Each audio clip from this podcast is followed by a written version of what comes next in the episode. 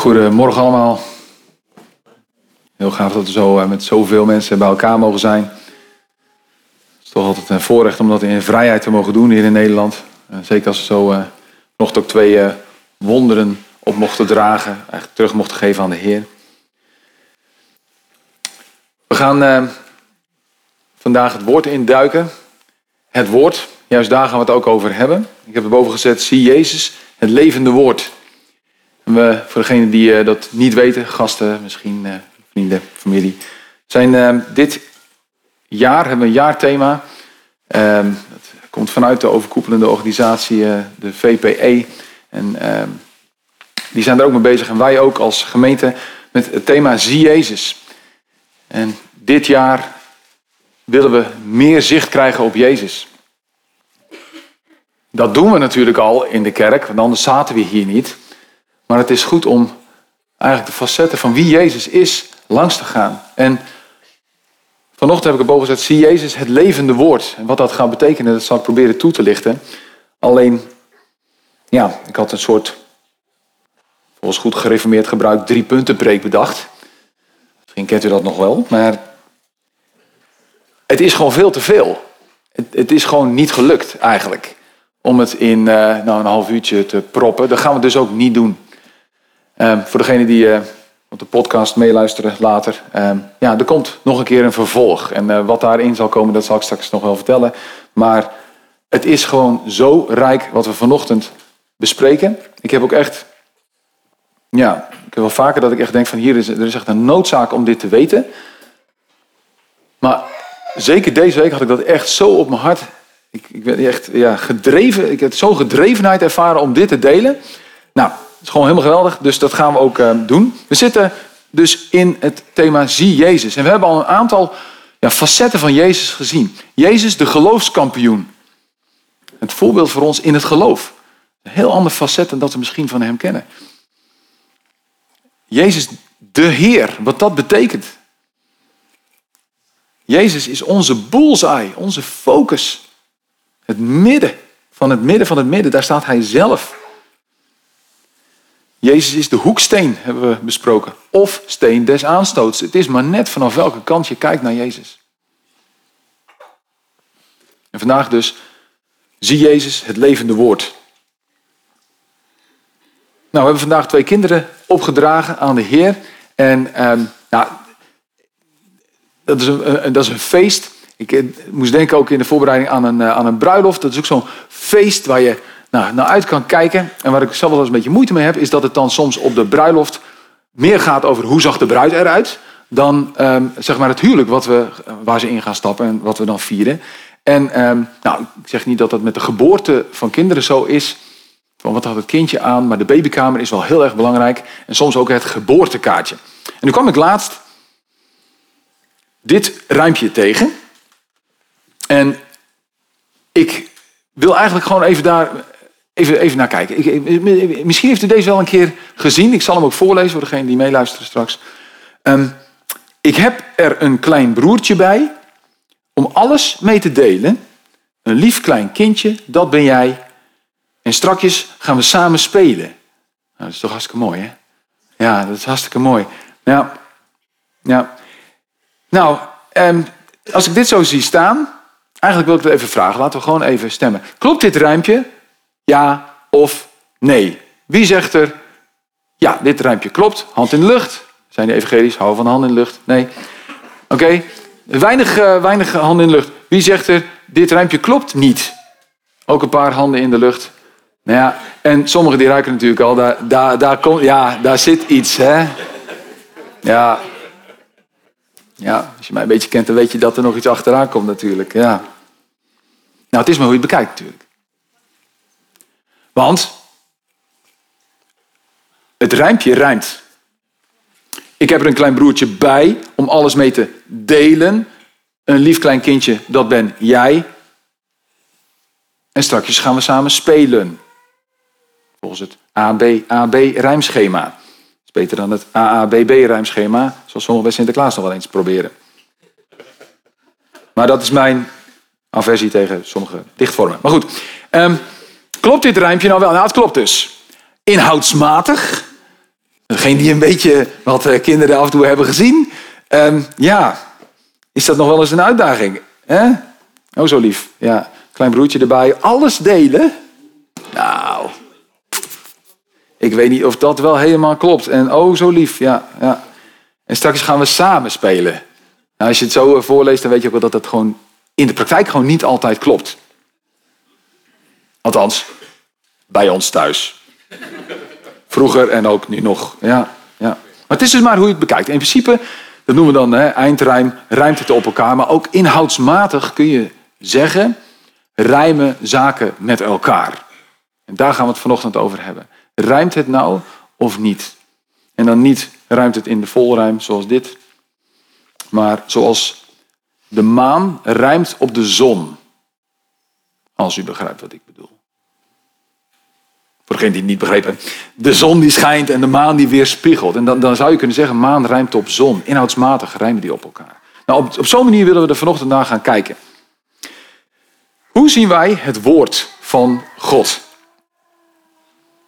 En als ik dat zo ga, als ik dat zo zeg tegen jullie, wij gaan het hebben over het woord van God, dan is het woord van God eigenlijk een beetje een abstract begrip. En zelfs het woord abstract is al een moeilijk woord. Hadden ze daar niet een makkelijker woord voor kunnen bedenken? Een abstract begrip. Ja. Het woord van God. Nou, als ik zeg het woord van God, dan denken de meeste mensen aan twee dingen. Het eerste is het woord van God, de Bijbel. En het tweede is, Jezus is het woord van God. Zo wordt hij ook wel omschreven in de Bijbel.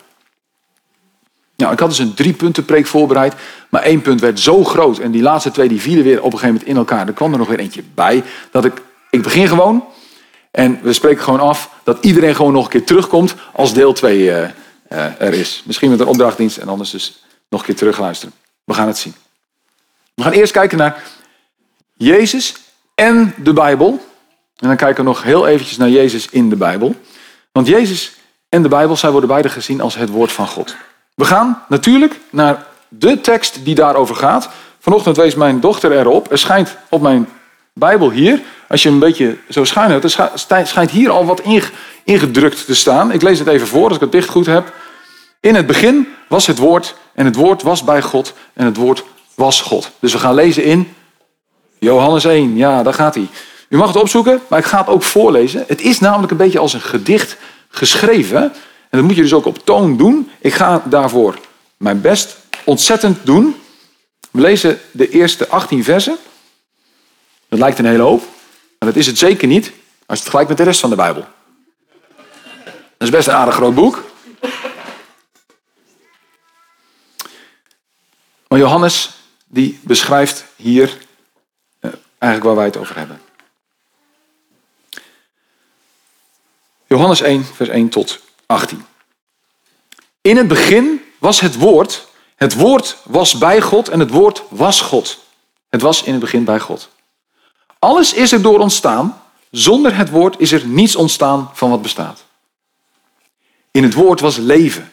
En het leven was, door het, was het licht voor de mensen. Het licht schijnt in de duisternis.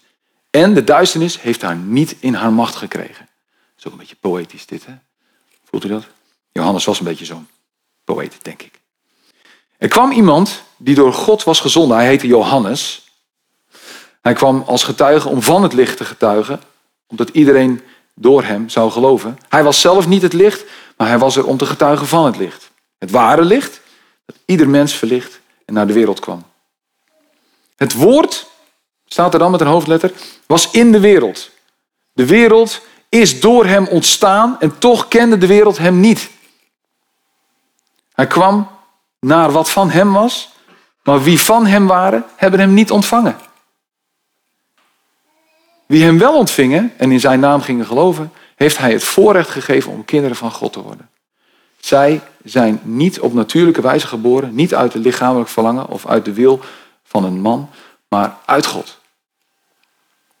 Het woord is mens geworden, heeft in ons midden gewoond, vol van genade en waarheid. En wij hebben zijn grootheid gezien, de grootheid van de enige zoon van de Vader. Van hem getuigde Johannes toen hij uitriep, hij is het over wie ik zei, die na mij komt is meer dan ik. Want hij was er voor mij. Probeer dat maar eens te snappen als je daarbij staat. Jezus was er altijd al. Uit zijn overvloed hebben wij alle opnieuw genade ontvangen. De wet is door Mozes gegeven. Genade en waarheid zijn met Jezus Christus gekomen. Niemand heeft ooit God gezien, maar de enige zoon, die God zelf is, die aan het hart van de Vader rust, heeft hem doen kennen. Wat een tekst. Het woord van God. Dus wij vieren met kerst binnenkort de komst van Jezus, die naar de aarde kwam. De komst van Jezus. Het woord in het vlees is gekomen, zo klein als de kinderen die wij nu vanochtend hebben opgedragen. Dat vieren we met kerst. De creator zelf laat zien wie de creator is. Door ja, het licht te zijn voor de wereld. Jezus is dus zelf het woord. We lezen verder in 2 Timotheus 3. Dat is ook een bekende tekst. Maar er zijn, als je soms sommige vrij ja, basale dingen uit het christendom achter elkaar zet, dan kom je bij het belang om daar echt goed over na te denken. 2 Timotheus 3, dat staat ook een hele bekende tekst, ehm, vers 14 tot met 17. En Paulus die heeft daar eh, zijn leerling Timotheus, wat een jongere vent, die, uh, ja, die bemoedigt hij om een gemeente te leiden. En dan zegt hij, schrijft hij hem een brief. En in die brief zegt hij dan, maar jij, Timotheus, blijf jij bij alles wat je geleerd hebt en met de overtuiging hebt aangenomen. Je weet wie je leraren waren. Nou, daar was Paulus er een van. Hè? En jij bent van kindsbeen aan al vertrouwd met de heilige schriften. We hebben het hier over Gods woord. De heilige schriften die je wijsheid kunnen geven, zodat je wordt gered door het geloof in Christus Jezus. Het geloof en de Bijbel, het woord van God, hebben alles met elkaar te maken. Namelijk, alles wat de schrift zegt, is door God geïnspireerd en kan gebruikt worden om onderwijs te geven, onderricht staat er. Om, dwaas, uh, om dwalingen en fouten te weerleggen en op te voeden tot een rechtschapen leven. Dat is weer een beetje een moeilijk, moeilijk term, maar gewoon als je rechtvaardig in het leven wil staan. Hoe doe je dat? Dat doe je door Gods woord ja, te kennen. Zodat de dienaar van God, nou, dat ben jij dan Timotheus, hè, voor zijn taak berekend is en voor elk goed doel volledig toegerust. Dus als je je toe wil rusten, lees dan het woord van God. En we lezen laatst eerder dat Jezus zelf het woord wordt genoemd. Oké, deze twee dingen. Jezus en de Bijbel.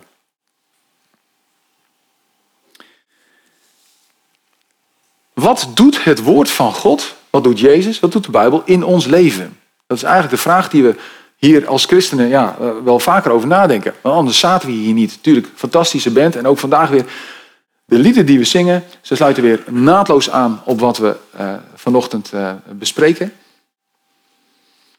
We zijn hier ook om te leren van wat God wil over ons leven. En we willen relatie met Jezus zelf. We willen leren uit de Heilige Schrift, uit zijn woord. En dan staat er, Hebreeën 4, vers 12. Ook weer echt een bekende tekst die we eigenlijk allemaal uit het hoofd zouden moeten weten. Ik ken ze trouwens niet uit het hoofd, ik lees gewoon voor. Het woord van God is levend en krachtig en scherper dan een tweesnijdend zwaard. Het, dringt diep door tot waar ziel en geest, been en merg elkaar raken. En het is in staat om opvattingen en gedachten van het hart te ontleden. We zeggen wel eens dat ons gevoel in het, in het hart zit en ons verstand in onze hersenen. Maar het maakt voor het woord van God niet uit. Want waar de gedachte ook vandaan kwam, kwam het woord van God snijdt dus zo ver, het klieft, zeg maar, het hakt er soms zo in, dat je, dat je ergens komt waar je eigenlijk nog niet wist dat je, daar, dat, dat je zo denkt, dat je zulke constructies in je gedachten hebt. Het, het, het splitst echt goed van kwaad.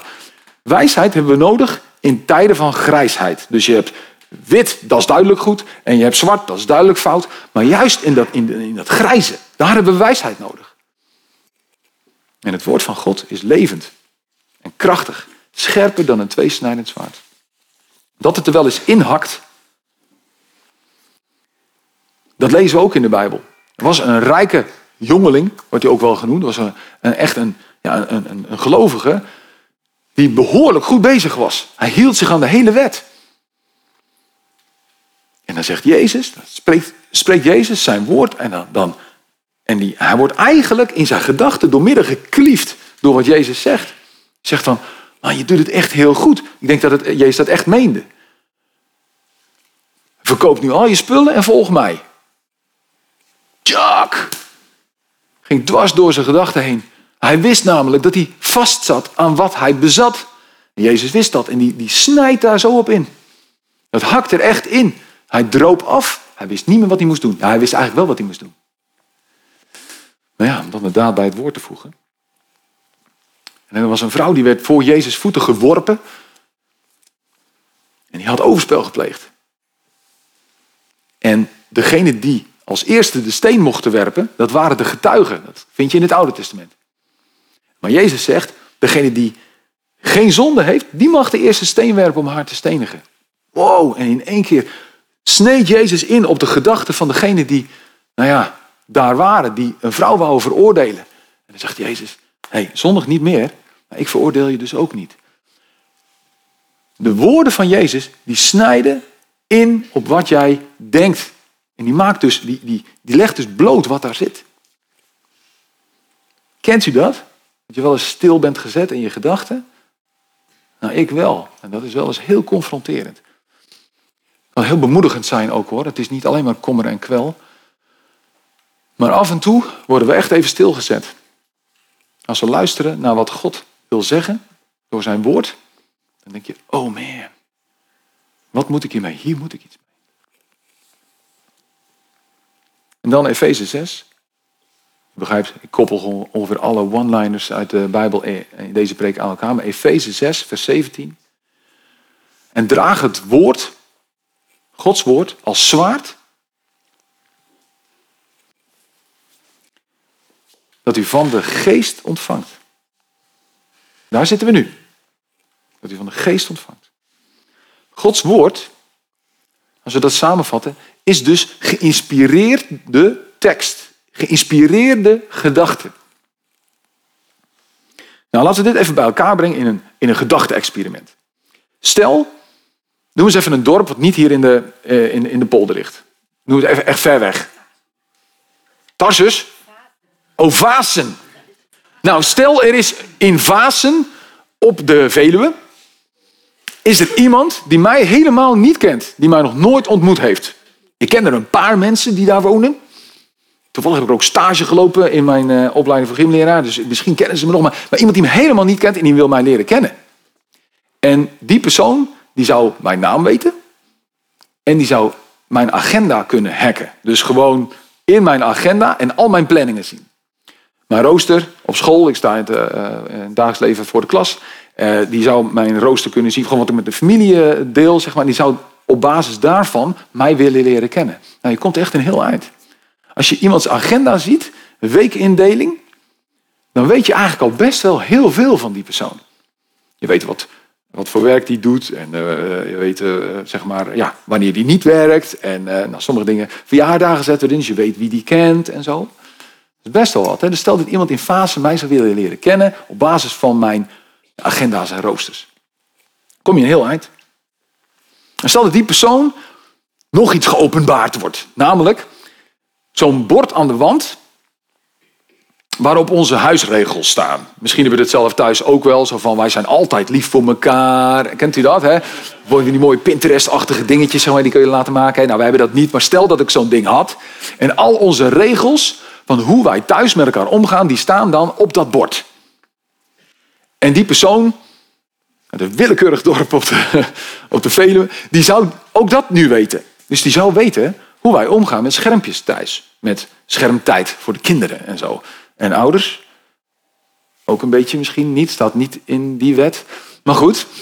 Maar um, ja, die zou ook weten, uh, nou ja, uh, uh, wat wij, wat wij belangrijk vinden is bijvoorbeeld op tijd komen. Dat je, dat je ergens op tijd bent. Dat we, wij willen weten waar de ander is in ons gezin. Nou, dat zouden wij dan op zo'n bord zetten. Hè? We willen gewoon altijd weten waar de ander is. Niet in detail, maar wel. Nou ja, waar ga je heen? Waar ben je geweest? En vertel eens. Weet je, dat, dat is gewoon belangrijk bij ons. Ja. Tanden poetsen. Ja, het ja, dat is gewoon bij ons heel belangrijk. Ik weet niet hoe de buur zit. Maar Nou, en die persoon die zou steeds meer weten van ons op basis van een agenda en op basis van onze huisregels. Je leert die persoon dan echt kennen. En dat is niet, niet zo. Het is allemaal waar. Maar wat nou als je ook mijn zoon of dochter zou ontmoeten? En je zou die persoon interviewen over mij. Nou, dan is het maar hopen dat dat een goed eh, getuigenis wordt natuurlijk. Hè. Ja, er zitten een paar in de tienertijd, dus dat kan nog wel eens de andere kant op gecommuniceerd worden. Of ze kunnen heel eerlijk zijn. Maar dan, en we begrijpen natuurlijk de link naar het verhaal, als je de zoon ontmoet en die gaat vertellen over de vader, dan heb je, een, heb je ook achtergrondinformatie over de huisregels. En over de agenda's en zo. En die kan je dan vertellen, ja, wat is dat de zondag? Er staat eigenlijk nooit iets op zondagochtend in de, in de, uh, in de agenda. Nee. Want dan zijn ze gewoon standaard naar de kerk. Dat doen ze gewoon. Oké, ja, dat zegt iets over je. Maar wat dan? En dan kan, die, kan de zoon of dochter die kan dat uitleggen. Ja, ik hoop dat ze daar een goede woorden aan geven. Dan moeten we naar de kerk. Ja. Die snapt ook waarom dan. Ja. Dan ken je mij beter. En zo is het ook met God de Vader. Als je de Bijbel leest, gewoon zeg maar het Oude Testament, dan leer je God kennen. Als je het Nieuwe Testament leest, dan lees je over Jezus. En dan leer je God nog beter kennen. Ja. Hier kwam ik op dat punt waar ik dacht van, nou, nu ga ik nog echt, nu ik echt een heel, heel groot stuk erbij. Wat eigenlijk ook, ja, dat moet dan maar voor, de, voor later uh, nog een keer uh, ja, te horen zijn. Ja, Jezus ruimt op de Vader. Snappen we dat? Het is echt zo. Jezus ruimt echt volledig op de Vader. Dus als we God willen leren kennen, moeten we zien op Jezus. Zie Jezus, het levende woord. Wat zegt Jezus er zelf over? Ga nu naar Jezus in de Bijbel. Jezus en de Bijbel, gaan nu naar Jezus in de Bijbel. Wat zegt Jezus hier zelf nou over? Nou, in Matthäus 5, vers 17 zegt Jezus. Matthäus is trouwens een van de evangeliën. We hebben er vier, dus daar leer je al over Jezus. In de Bijbel zelf leer je daar over Jezus, maar dat weten we vast wel. Jezus zegt daar, ik ben niet gekomen om de wet van God af te schaffen, maar om die te vervullen. Ja, de wet, dat is niet zo gewoon, gewoon het wetboek van strafrecht en zo. Ja, wel een beetje in die tijd. Maar dat gaat over de eerste vijf boeken van Mozes. Hij zegt, ik ben niet gekomen om dat af te schaffen. Ik ben niet gekomen om het woord van God, wat jullie tot op dat moment gehoord hebben, af te schaffen. Ik ben gekomen om het te verduidelijken, in vervulling te brengen, te bevestigen. En in Johannes 5, vers 39, en dan wordt het echt pittig. Dan zegt hij tegen mensen die de, het woord hebben bestudeerd, zegt hij het volgende, de fariseeën. U, fariseeën, bestudeert de schriften. En doen wij ook hier, hè?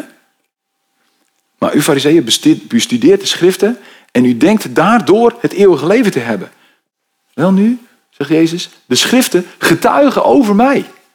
Dan hebben ze het echt over het Oude Testament hoor, het Nieuwe Testament was er toen nog niet. Dus Jezus zelf zegt, de Oude Testament, dat getuigt over mij.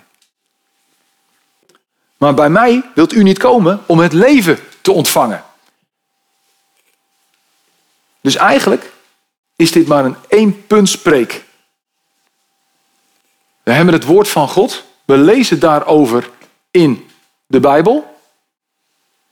Maar totdat je zelf echt naar het leven toe gaat en Jezus ontvangt, dan is het maar een boek. Ik zeg dit met alle respect, maar dan is het gewoon de Bijbel. Een verzameling van 66 boeken, geschreven over duizenden jaren. Dat kun je bestuderen en het nog steeds missen.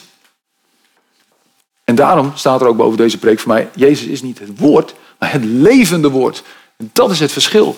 En dit is ook mijn, ja, mijn drive die ik, die tijdens het, uh, ja, het bestuderen ook ontdekte. Het is echt zo vreselijk belangrijk voor christenen om het woord van God te zien als levend woord. Want anders doet het niks met je eigen leven.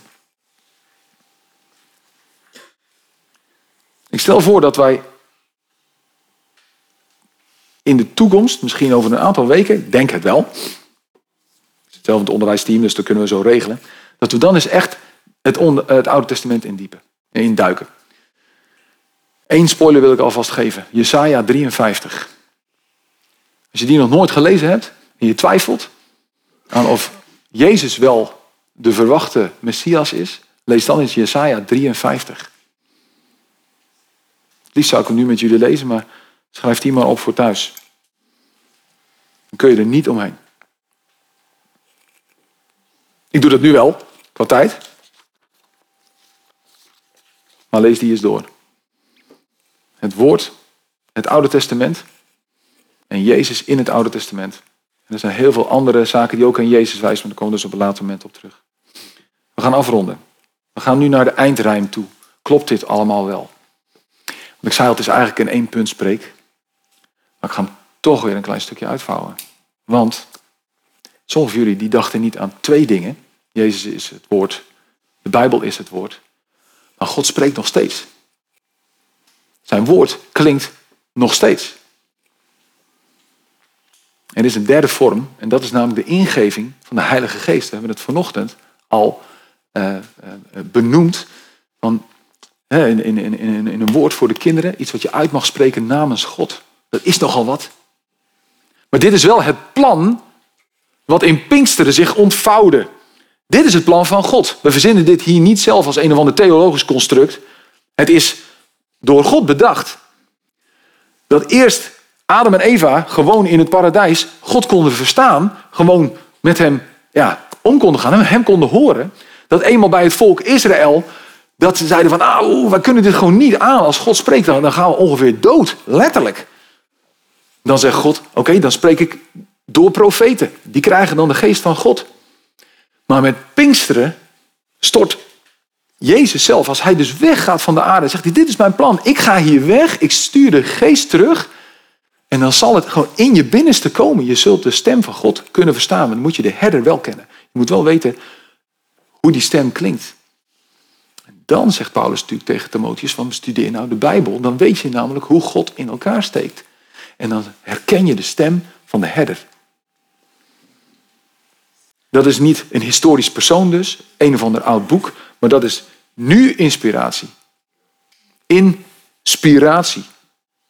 Spiritus. In, daar komt dat woord vandaan. Hè? Dat is nu troost, als je dat nodig hebt. Niet 2000 jaar geleden een gedicht troost. Dat is nu dat je hart geraakt wordt. En dat is ook wijsheid nu. Dat komt nu door de Heilige Geest. Zijn woord klinkt nog steeds. Wat zegt de Heilige Geest nu in jouw leven? Dus Jezus zegt, ik ben niet gekomen om, het, om de wet af te schaffen, om het woord wat ooit geklonken heeft af te schaffen. Ik ben gekomen om dat te bevestigen. En zo ook is dat met de Heilige Geest. De Heilige Geest is niet gekomen om Jezus woorden af te schaffen, maar om ze te bevestigen in jouw leven. Ik wil jullie drie vragen meegeven. Mocht u meeschrijven, dit is het moment om even nog je pols los te schudden. Kan een klein comité later over na worden gedacht. Ga er nog eens met je gedachten overheen. Op livegroups kan het besproken worden. Denk hier eens over na. Rijmen jouw woorden die je uitspreekt wel op de woorden die Jezus spreekt? Klopt dat met wat jij leest over Jezus en wat zijn Heilige Geest jou ingeeft? Wees daar eens bewust van. Rijmen jouw woorden op die van Jezus. Een tweede vraag is, vul jij ook met het woord? Zoals Timotheus gezegd wordt, joh, bestudeer nou de schriften. En niet alleen maar zoals de fariseeën om, om het maar bestudeerd te hebben en denken dat je daarmee wel in de hemel zult komen. Nee, om God te leren kennen. Vul je je met het woord. En de derde vraag is, hoe ken jij God eigenlijk? En niet een omschrijving geven van wie hij is. Maar serieus, hoe ben jij God leren kennen? Is dat een zin? Hoe ben jij God leren kennen? Nou, verklaar het gewoon als zin. Ja. Hoe heb jij God leren kennen? Sorry, ja. Want het zou kunnen dat je alleen maar van hem horen vertellen. Door iemand anders. En dat moet ook, want wij moeten evangeliseren natuurlijk. We moeten het licht doorgeven aan elkaar. Maar dan kan dat dat het enige is hoe jij God kent. Of het woord. Dat je zegt van ik heb de Bijbel gelezen en zo heb ik God leren kennen. Of ja, ik krijg wel eens een ingeving en, en, en, en dat moet wel God zijn. Maar maak daar ook een drie in één van. Hoe leer jij God kennen? Maar ga dat eens voor jezelf na. Hoe, hoe, zitten, hoe zitten die verhoudingen met mij? Hoe, ben ik, hoe, hoe ken ik God nou eigenlijk? Heb ik dat echt alleen maar gehoord? Of heb ik het ook zelf gestudeerd? En word ik ook geïnspireerd zelf door God? de laatste vraag is dan, ja, eigenlijk die daarop volgt, is natuurlijk, heb je Jezus zelf al ontmoet? Diep in je geest. Heb je als toegelaten om Hem iets over jou te laten zeggen? Want als dat zo is in je leven, dan zal het volgende gedichtje op ons slaan. Daar wil ik mee afsluiten. Want dan heb ik er een klein broertje bij om alles samen mee te leren. Een kostbaar zusje, dat ben jij. En nu kunnen we samen God eren. Denk er eens over na. Ja, daar komt hij nog een keer. Je mag hem meeschrijven. Um, ik heb er een klein broertje bij om alles mee te leren. We zijn broers en zussen geworden dan van elkaar. Een kostbaar zusje, dat ben jij. Nu kunnen we God samen eren. Tot zover